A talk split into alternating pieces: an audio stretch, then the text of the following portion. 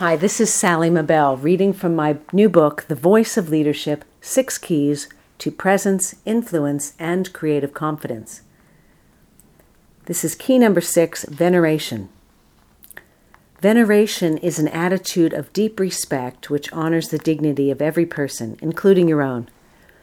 It's that special ingredient which helps people to feel cared for and valued with a sense of safety and permission for full self expression. When you set the tone of veneration in your life and work, you can expect others to be more open and direct with you. This trusting environment is foundational to enjoyment, productivity, and creative collaboration, both at work and at home. Start with self compassion, or what I call self veneration. A good place to begin practicing veneration is in your relationship with yourself. With patience, persistence, and practice, you can replace habitual self criticism and self denial with habitual self respect. Self compassion is the key. Pioneering research by Dr. Kristin Neff, Associate Professor at the University of Texas, has shown that self compassion is correlated with the following lower levels of anxiety and depression, lower levels of stress hormones less rumination, which is overthinking or repetitive negative thinking, less perfectionism and fear of failure, better coping with stress, greater willingness to validate negative emotions instead of suppressing them, wisdom, happiness, optimism, curiosity, exploration, initiative, emotional intelligence, and improved relationships. Neff's research suggests that self compassion is a much more effective self motivational strategy than self criticism. Self criticism gives us the illusion of control, the illusion that if I just try harder, I could be perfect. Self compassion, on the other hand, is not passive complacency. There's an interesting paradox that when you accept yourself just as you are, you're less defensive and can be open to change.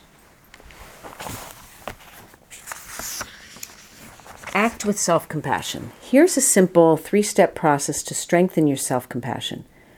This process was inspired by Neff's research as well as my own experience in experimenting with various therapeutic approaches to self compassion. I have used this process successfully with myself as well as with my mentoring clients, and I encourage you to test it out for yourself. When you're in a situation that is painful or uncomfortable and you're attempt, you're tempted to criticize yourself, remember the word act, A C T, to remind yourself to act with self compassion. Here are the three steps A. Acknowledge.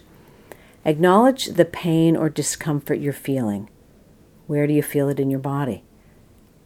C. Common.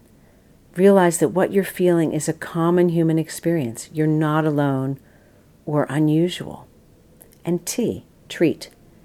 Treat yourself with kindness. Find a physical gesture that's appropriate in your present environment and company to express compassion for yourself.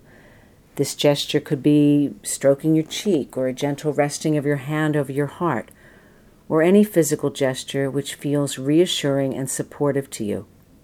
This may initially feel strange if you're not used to treating yourself with affection. However, with practice, you'll get more comfortable with physical, self compassionate gestures. When you make a habit of taking these three steps to self compassion, ACT, acknowledge, comment, and treat, you build up your self kindness muscle and feel an energetic softening in your body and emotions. As you master treating yourself with compassion, you create more inner peace, presence, and balance you become a much stronger agent of change in terms of creating a culture of veneration at work and at home. Consider yourself a cultural change agent, spreading the attitude of veneration wherever you go. So, this is Sally Mabel wishing you a life of veneration, deep respect, and honoring of yourself and others. If you'd like more of these tips, you can go to sallymabel.com, my website, or you can get the full book by clicking on the author page. I look forward to hearing from you, and here's to you expressing your voice of leadership.